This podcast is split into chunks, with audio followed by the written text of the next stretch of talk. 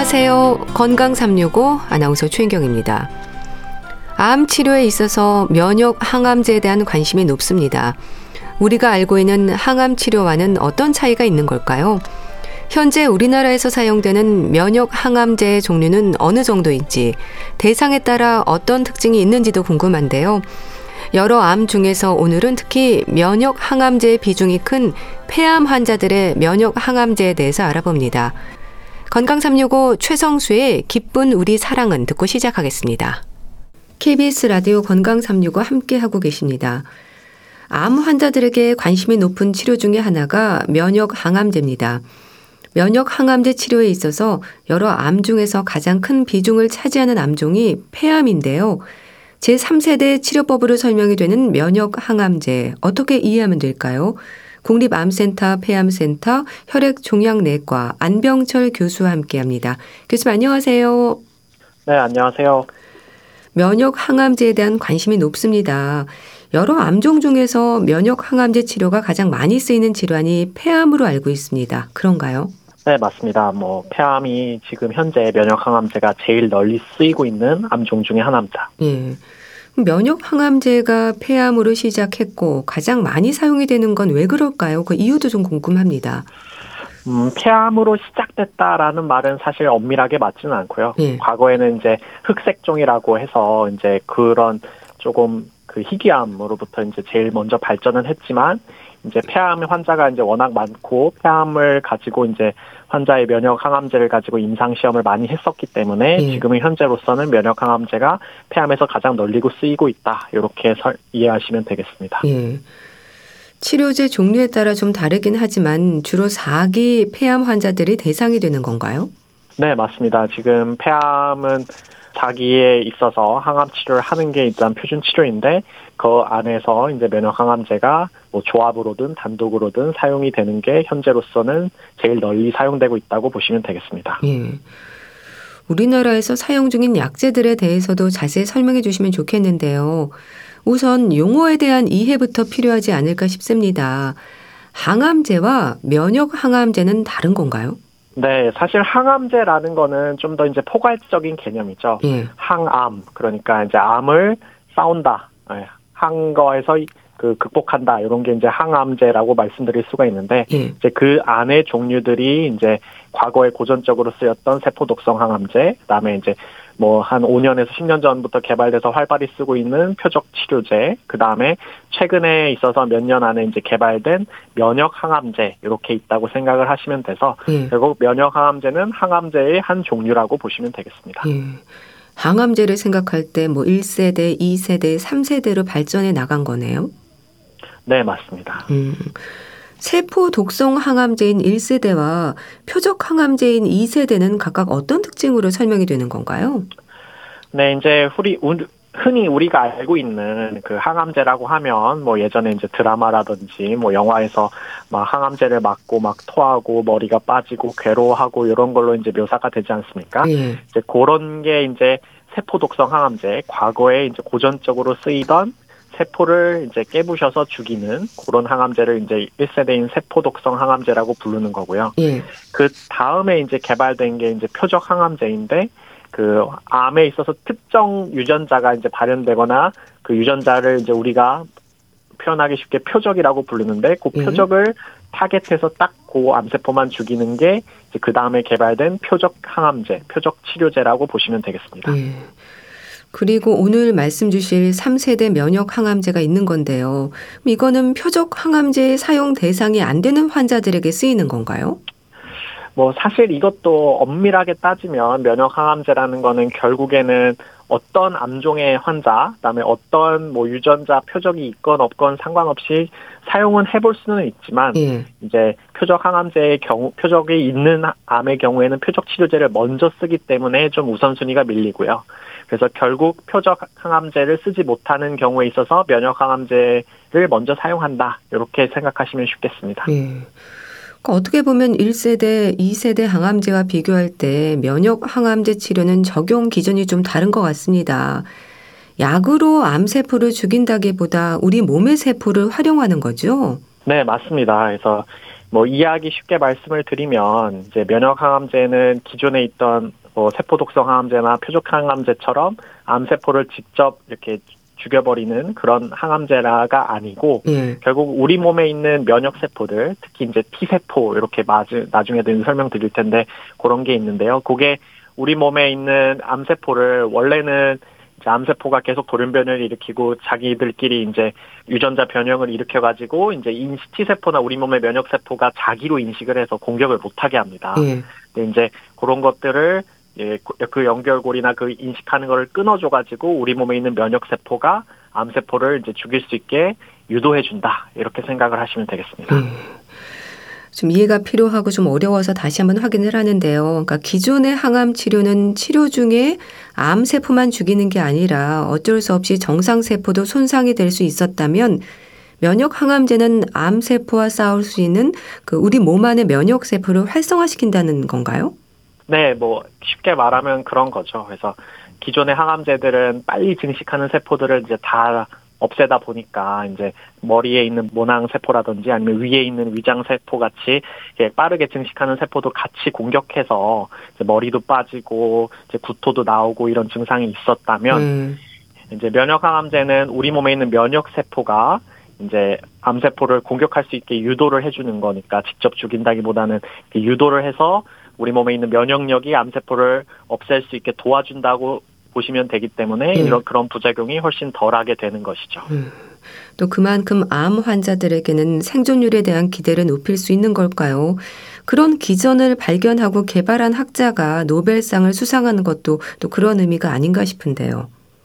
네, 맞습니다. 그래서 그 면역 그 항암제 개발에 앞선 그 두 명의 이제 과학자께서 이제 다 노벨상을 공동 수상하신 것도 이렇게 치료제를 그 전에는 직접 암세포를 없애는 그런 방향으로 그런 기전이로 항암제가 이제 만들어졌다면 예. 이제 완전히 다른 패러다임의 변화를 일으켜서 이제 우리 몸의 세, 아, 면역 세포를 통해서 암세포를 죽이는 기전을 새로 만든 것이기 때문에 역사적으로도 또 인류적으로도 의학적으로도 공헌이 커서 아마 노벨상까지 받지 않았나 싶습니다. 예.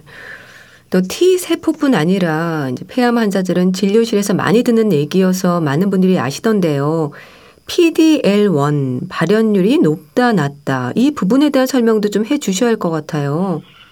네, 사실 조금 어려운 개념이긴 합니다. 그래서 아까 말씀드렸듯이 결국에는 면역 세포가 우리 몸에 있는 암 세포를 원래는 그 자기, non-self로 인식을 해서 이제 공격을 해서 없애야 되는 게 이제 맞는데 네. 암 세포라는 게 계속 그런 돌연변이나 일종의 어떠한 관문을 가지고 있습니다. 그래서 면역 항암제를 좀 어려운 용어로는 면역 관문 억제제라고도 표현을 하는데 예. 그 관문이 있습니다. 게이트 음. 관문. 그래서 그 관문에서 이제 그 면역 세포가 오면은 아, 요게 우리 몸에 있는 그 세포구나 아니면 아 요거는 우리 몸에서 있었지 않고 변형된 암세포구나 요거를 관문에서 이렇게 딱 체크를 하는 거죠. 예. 근데 이제 요 PDL1이라는 게 그런 관문에서 그런 우리 몸에 자기로 인식할 수 있게 어느 정도의 비율로 이제 암세포를 면역 세포를 그 암세포가 인식 못하게 하는 그런 수치라고 보시면 됩니다. 그래서 PDL1 수치가 높으면 이제 면역 세포들이 우리 몸에 있는 암세포를 잘 인식하지 못하고 있구나. 음. 그런 게 발현이 높구나. 이렇게 표현을 해서 이제 이런 수치가 높을 때 음. 이제 그런 면역 항암제들이 더 잘 들을 수 있겠구나. 이렇게 생각할 수 있다고 보시면 됩니다. 음. 그런 면역 세포의 활성화로 암 세포가 활동을 못 하도록 하는 게 면역 항암제의 작용 원리라는 건데요. 근데 폐암 환자 모두가 면역 항암제 대상이 되는 건 아니라면서요. 네, 사실은 요 말도 뭐 엄밀하게 따지면 사실 모든 폐암 환자에 있어서 한 번 정도는 면역 항암제를 써볼 수 있습니다. 네. 보험도 적용이 음. 되고요. 근데 이제 아까 말씀드렸듯이 표적이 있는 폐암의 경우에 있어서는 면역 항암제가 잘 안 듣기 때문에 음. 일단 우선적으로 고려를 하진 않고 이제 나중에 고려를 하는 그런 게 지금 치료에 있어서의 그런 보편적인 모습입니다. 네. 우리나라에서 사용이 되는 면역 항암제는 몇 가지인 건가요? 뭐 면역 항암제 흔히 일반적으로 폐암에서 쓰고 있는 거는 한 세 가지에서 네 가지 정도 되시면 된다고 보고요. 예. 네, 그리고 이제 쉽게 용어로는 이제 어, 펜브롤리주맙, 리볼루맙, 아테졸리주맙, 더발루맙 이렇게 약제들이 현재 상용화돼서 사용되고 있습니다. 예, 주사제인 거죠. 네, 다 주사제입니다. 음. 환자의 병기에 따라 사용되는 약제나 투약 기간이 달라지나요? 어, 병기에 따라서는 지금은 뭐 딱히 달라지진 않고요. 특히 4기에 있어서는 뭐 기수가 이제 4기 하나니까 거기에 있어서 그 용량은 각 그 면역 항암제별로 다르지만 뭐그 병기에 따라서 지금 어떤 약제를 더 사용하고 안 하고가 결정되지는 않습니다. 예.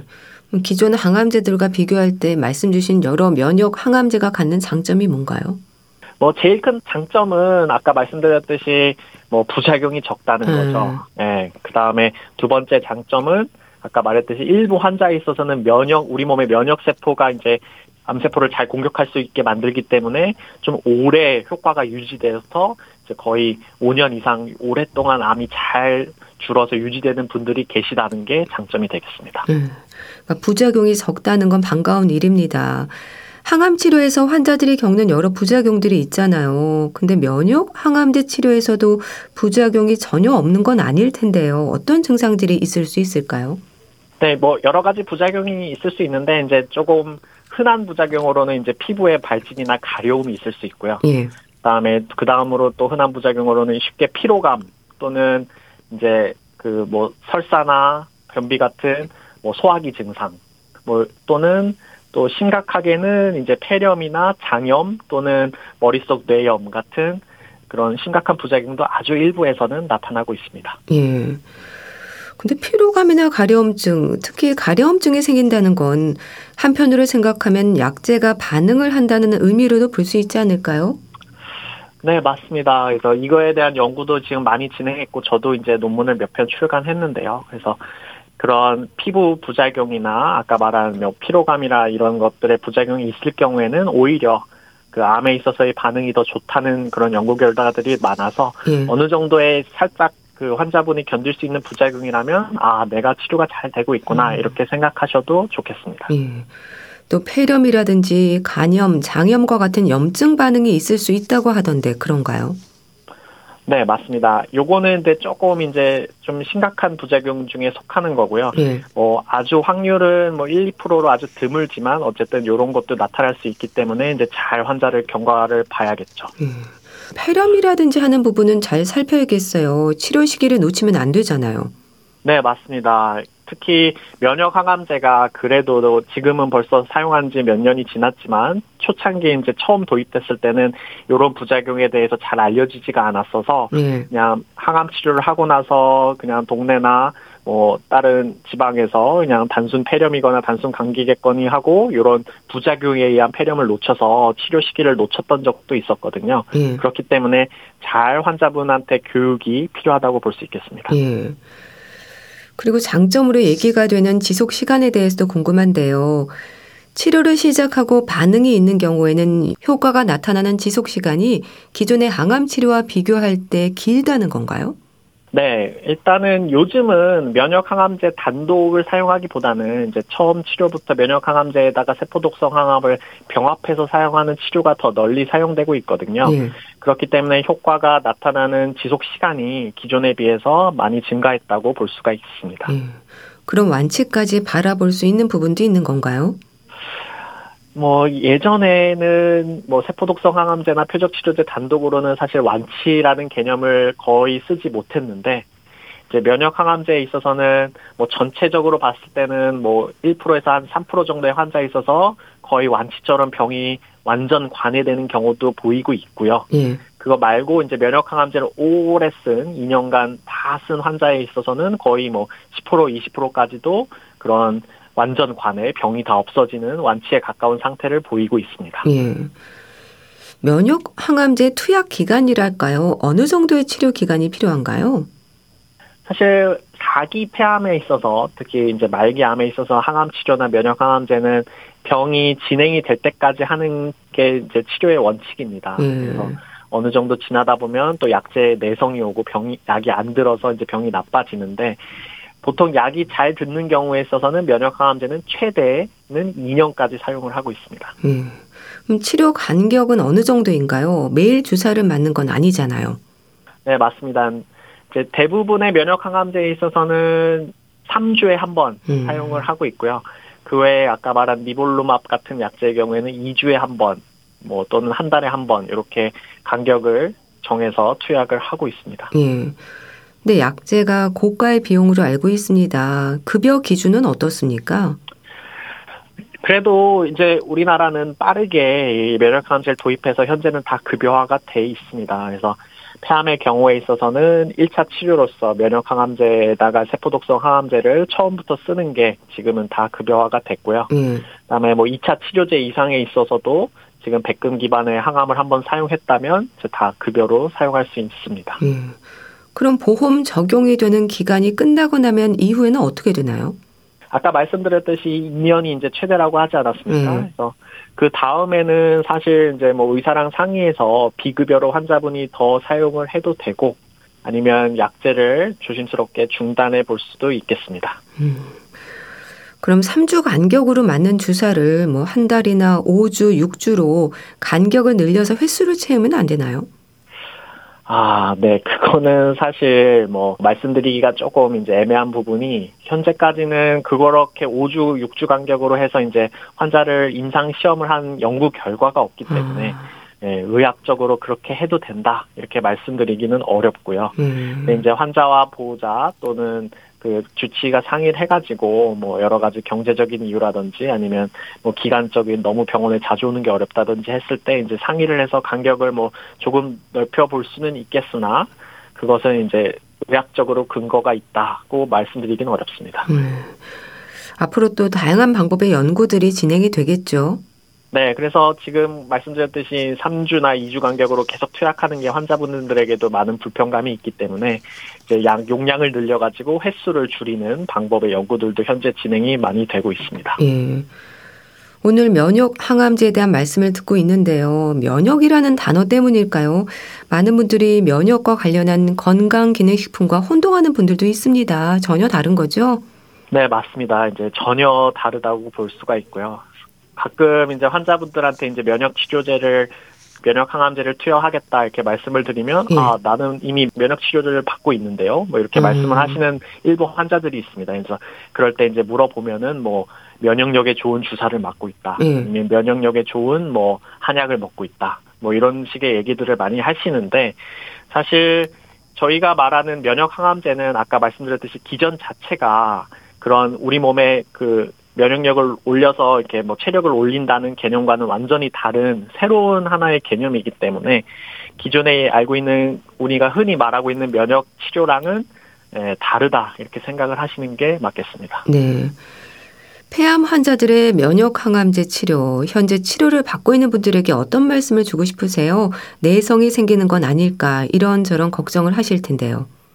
네, 면역 항암제는 이제 도입된 지 우리나라에서도 이제 5년이 넘어가고 있는 상황인데요. 어, 환자분들의 내성에 걱정도 있으시겠지만 사실 면역 항암제는 또 그런 완치를에 가까운 그런 상태를 만들 수도 있는 치료기 때문에 예. 뭐 그런 주치 선생님과 잘 상의하셔서 면역 항암제를 어떻게든 잘 투약하고 예, 올바르게 기간과 횟수를 맞춰서 투약을 해주신다면 또 환자분들에게 있어서 좋은 결과를 예, 보일 수 있지 않을까 이렇게 생각합니다. 네. 면역 항암제와 관련해 자세히 알아봤는데요. 국립암센터 폐암센터 혈액종양내과의 안병철 교수와 함께했습니다. 말씀 감사합니다. 네, 감사합니다. KBS 라디오 건강 365 함께 하고 계신데요. 여행 스케치에 산다는 건 다 그런 게 아니겠니 듣고 다시 오겠습니다.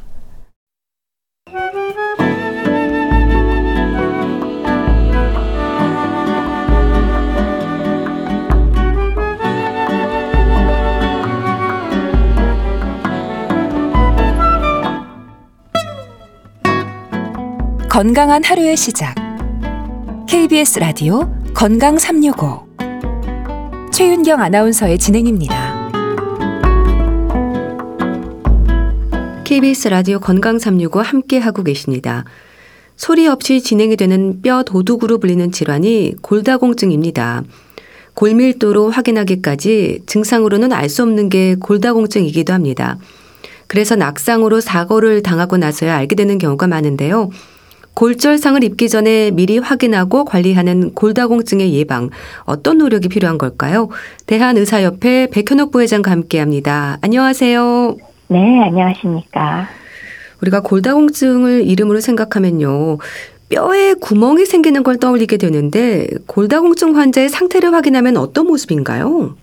어, 실제로 미세하게 잘라서 보면은 어, 뼈 속에 작은 구멍이 뚫리는 양상, 그러니까 뼈가 좀 성그러지는 느낌은 있습니다. 예. 의미가 뼈의 양이 줄고 그리고 얇아지고 아주 약해진 상태, 그거를 말하게 되고요. 예. 그렇게 되니까 당연히 별로 강하지 않은 충격에도 작은 충격에도 쉽게 골절이 오겠죠. 그래서 어, 특히나 뭐 이제 손목, 척추, 고관절 이런 거 많이 꼽잖아요. 예. 넘어지면 잘 다치는 음. 부위니까 그곳이 많이 발생하고 또 의학적으로도 문제가 생기기 쉬운 곳이 바로 이 세 군데인데 예. 쉽게 부러진다는 게 특징이 되겠습니다. 그럼 골다공증 환자들의 골밀도는 어느 정도인가요? 정상 범위에서 많이 벗어나 있나요? 아, 역시 또 숫자로 얘기해야 되겠네요. 예. 그래서 이 골밀도 검사를 할 때 제 병원에 가면은 항상 숫자를 얘기를 해줘요. 예. 그걸 우리가 T 점수라고 부르는데 보통은 그 이중 에너지 X선 흡수 계측법 덱사라는 걸로 검사를 해서 보통 얘기를 하거든요. 예. 그러면 0을 기준으로 잡아서 뭐 저기 저 골다공증 얘기 들었는데 숫자가 뭐 2점 몇이라든가 뭐 이런 예. 말씀들 하시잖아요. 그게 표준 편차의 얘기가 됩니다. 그래서 0이 기준치가 되고 표준 편차가 어 마이너스 1보다 크면 그러면 그러니까 마이너스 1에서 0 사이에 들어가면 그건 우리가 정상이라고 취급을 하고요. 예. 2.5와 1 사이, 그건 마이너스니까 음. 그 중간에 들면 우리가 아 뼈가 좀 감소했다 그래서 골 감소증이라고 부르고 예. 마이너스 2.5보다 더 낮아지면 실제 숫자는 더 커지겠죠. 어, 그럴 경우에 우리가 골 다공증이라고 부릅니다. 예. 골밀도 검사는 어느 부위를 확인하는 건가요? 골밀도 검사를 할 때 우리가 보통 두 곳을 측정을 하는데요. 하나는 척추 중에서도 요추 부위 를 측정을 하고요. 예. 그리고 또 한 부위는 고관절 부위를 측정을 합니다. 즉 허리와 대퇴골 부위를 측정을 하곤 합니다. 예. 그러니까 골절로 인한 위험이 높은 곳이 허리와 대퇴골이라서 이 부분을 확인하는 건가요? 정확하십니다. 예, 그렇군요. 가장 문제가 되기도 하고 또 넘어지면 쉽게 다치기도 쉽고 그런 부분이 바로 척추 특히 요추 부위이고 그리고 고관절 부위거든요. 그렇기 때문에 허리와 대퇴골 부위를 측정해서 저희가 그 골밀도를 검사하는데요. 또또 좋은 점 중에 하나는 그만큼 측정이 될 만큼 어느 정도의 그 비교가 될 수 있는 크기와 부피를 갖고 있는 것도 또 하나 측정 이유가 되겠죠. 예. 검사 결과로 골다공증, 심한 골다공증, 그리고 골 감소증으로 구분이 되는 건가요? 어떤 의미인지도 궁금합니다. 어, 우선은 아마도 이렇게 딱 말씀만 들어보셔도 골 감소증보다는 골다공증이 심한 것 같고 예. 심한 골다공증은 아 뭐가 문제가 있구나 하는 거는 느끼실 거고요.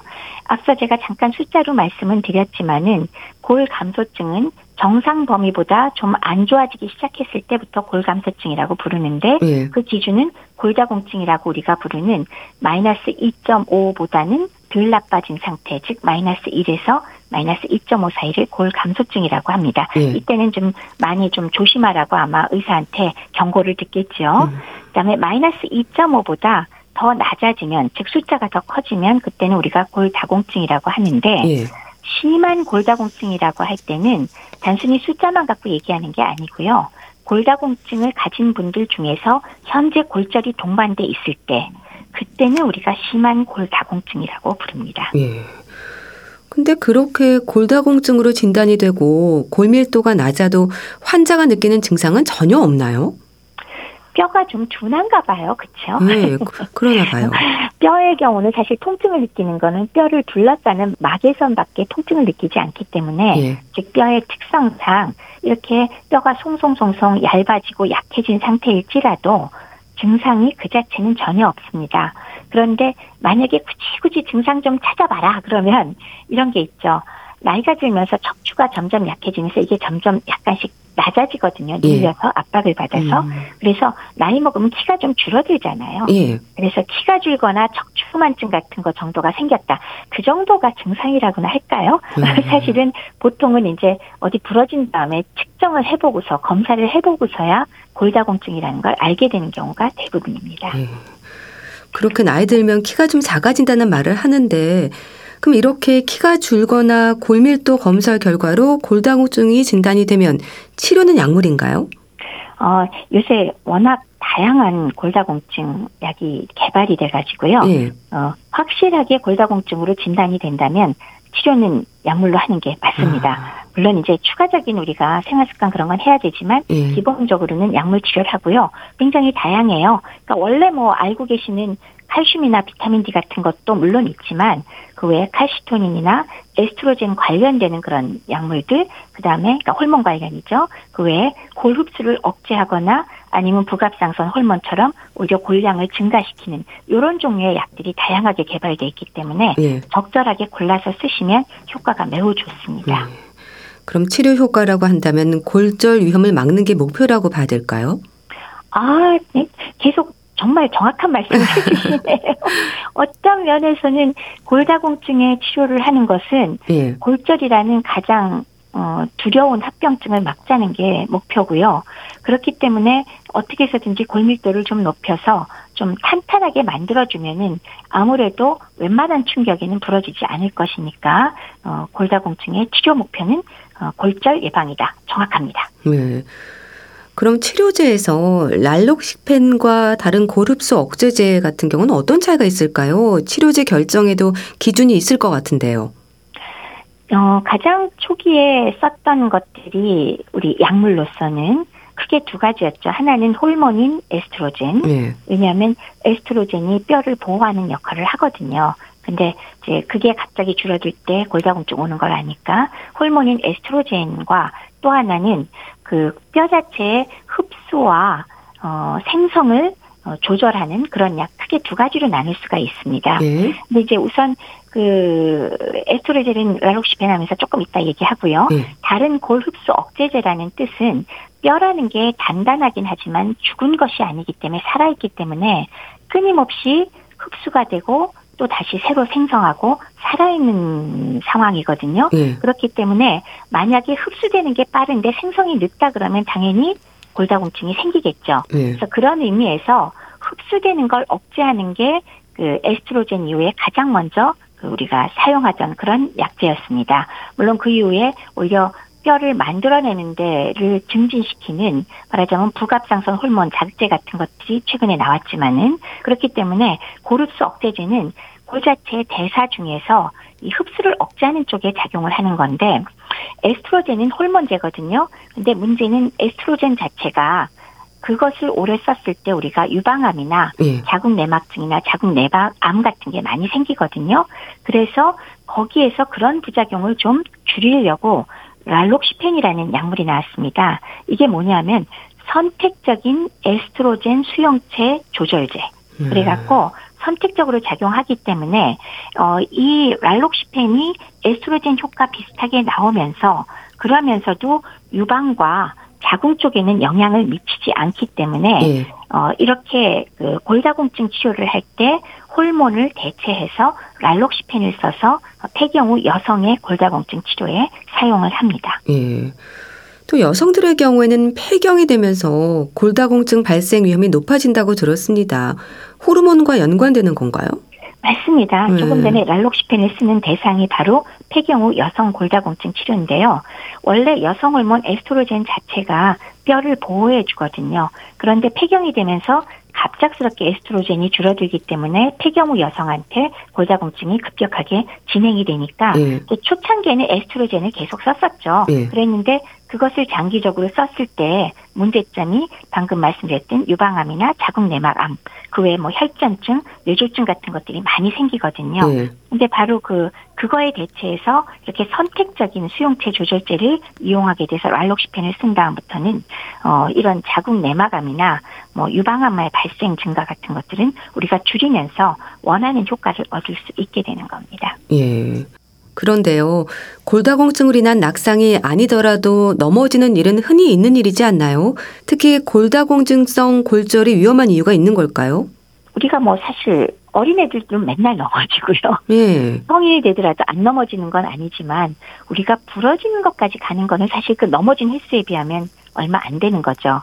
근데 노인의 경우는 한번 넘어졌다 그러면 부러져도 또 왜 무시무시한 데가 부러지잖아요. 음, 예. 고관절이 부러진다거나 허리에 척추에 압박골절이 온다거나 그런 것들이 바로 골다공증이 있기 때문에 오는 것이고 결국은 경미한 충격에도 골절이 쉽게 일어난다는 것 이것이 특별히 큰 문제가 되는데 예.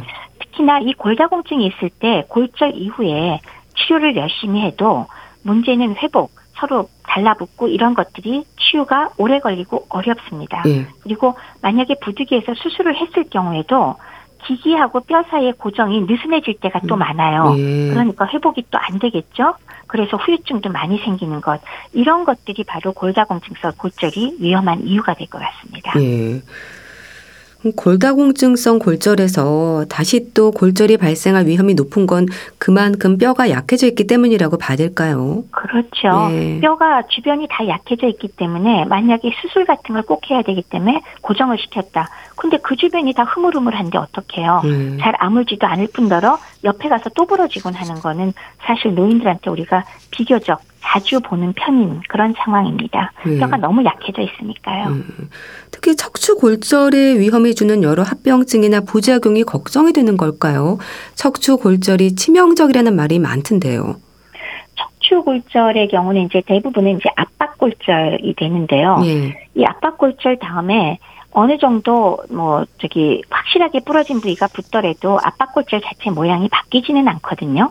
그렇게 되면은 그쪽으로 나가는 신경들이 눌려서 상당수가 통증이 계속됩니다. 예. 골절은 이미 문제가 안 된다고 해도 근데 통증이 지속되기 때문에 어떤 면에서는 허리가 부러진 것 자체는 해결됐다고 의사 입장에서는 얘기할 수 있을지 몰라도 예. 환자로서는 일상생활 제한을 굉장히 많이 받죠. 예. 아프니까. 음. 그리고 그렇게 되면 당연히 자신감도 상실되고 당연히 우울증 오겠죠. 예. 그럴 뿐더러 연구 결과를 보면 척추 압박 골절이 있었던 분들이 같은 또래에 없었던 분들보다 사망률도 올라가더라. 그렇기 때문에 그런 면에서 척추 골절이 치명적이라는 말씀 드릴 수가 있습니다. 예. 또 대퇴골 골절 역시 치명률이 높다고 지적이 되던데 어떤 의미로 봐야 할까요? 대퇴골 골절의 가장 큰 문제점은 어, 물론 이제 노인들이 많이 생기는 게 첫 번째 문제. 예. 그다음에 두 번째 문제는 대퇴골이 골절이 와버리면 활동을 할 수가 음, 없습니다. 예. 설 수가 없거든요. 그렇기 때문에 적극적인 재활로 활동을 하게끔 만들지 않으면은 우리가 앞서 말씀드렸던 노인의 경우 노쇠, 전신적으로 쇠약해지는 거 있죠. 그런 상황으로 근감소증 올 가능성 굉장히 높고요. 예. 또 누워 계시다 보면은 폐렴이나 여러 가지 그 감염 합병증, 폐혈증 오기 굉장히 쉽고요. 또 누워 있으니까 어 무게가 가는 부위에 욕창, 압창이라고 부르죠. 예. 그런 거 생길 가능성 굉장히 높고요. 음. 또 누워 있으면 폐에 색전증이라고 폐 혈관이 막혀버려요. 예. 그래서 간단히 얘기해서 대퇴골 골절이 동반되면은 사망률이 굉장히 올라가고요. 특히나 연배가 높은 80세 이상의 경우는 20%는 이 대퇴골 골절과 연관돼서 사망으로 이어질 수 있다라고 음. 말씀드릴 수 있으니까요. 뭐 굉장히 큰 문제입니다.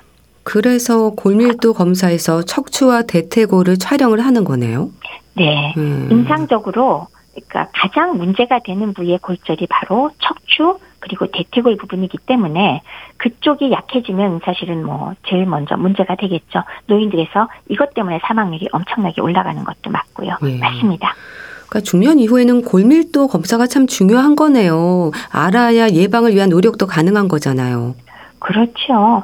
어, 이 중년 이후에 여러 가지 이유에서 특히나 여성의 경우는 지금 폐경이 오기 시작하는 시기이기도 하잖아요. 예. 그래서 50대 이후에는 원래 골밀도 감소 속도도 증가하는데 여성 폐경까지 겹치니까 이때는 정말 위험도가 올라가서 어그 요 이때부터는 검사를 시작을 하셔야 되죠. 예. 그래서 실제로 국가에서도 그것을 감지하고 우리나라의 국민건강보험에서 건강 그 보험공단에서 그 건강검진을 시행해 주잖아요. 예. 그럴 때 54세와 66세 여성은 무료로 골밀도 검사를 시행해 주고 있습니다. 예. 그래서 요거는 꼭 놓치지 말고 받아보시고요. 어, 비용을 내지 않으셔도 되니까 그거 아니더라도 대체로 남성, 여성 모두 50대 이후에는 예. 정기적으로 골밀도 검사를 해서 어, 문제가 뭐 없으면 좋지만은 이제 골, 골 감소증이라든지 문제가 생기기 시작하면은 잘 관리하셔서 어, 진행이 되지 않도록 해야지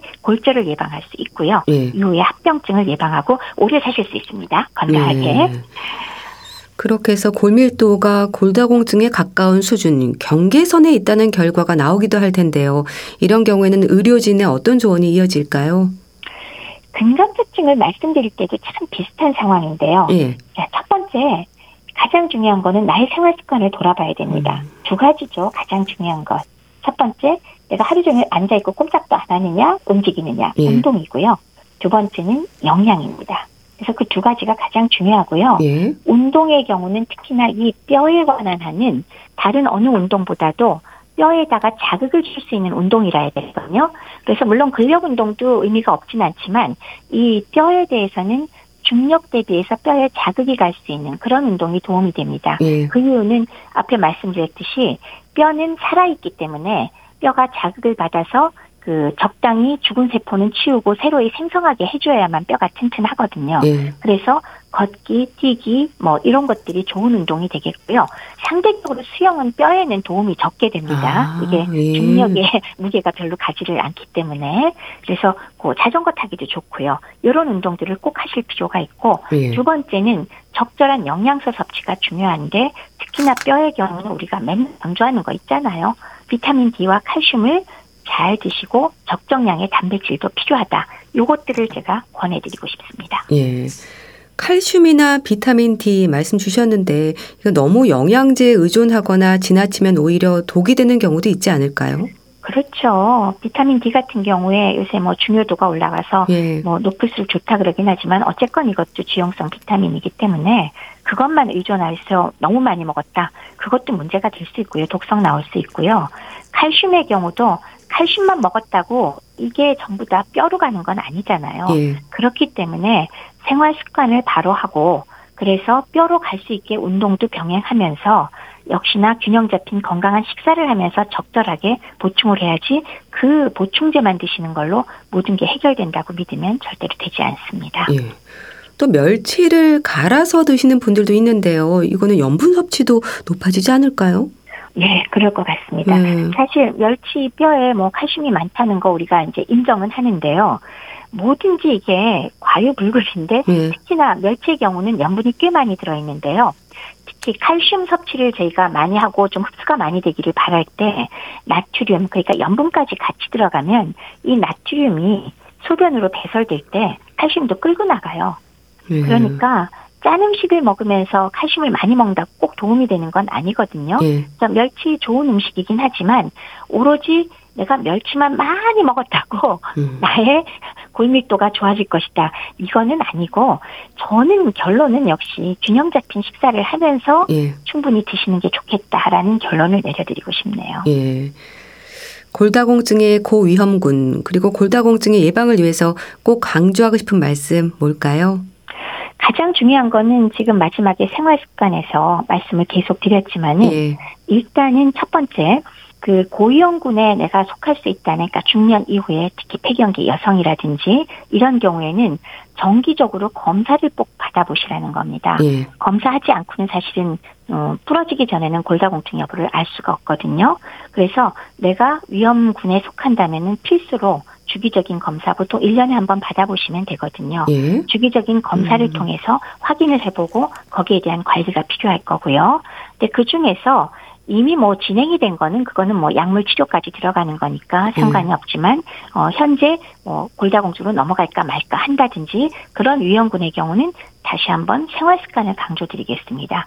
그리고 운동의 종류도 특히나 골다공증의 경우에는 중력에 어, 저항하는 운동을 하셔야 된다.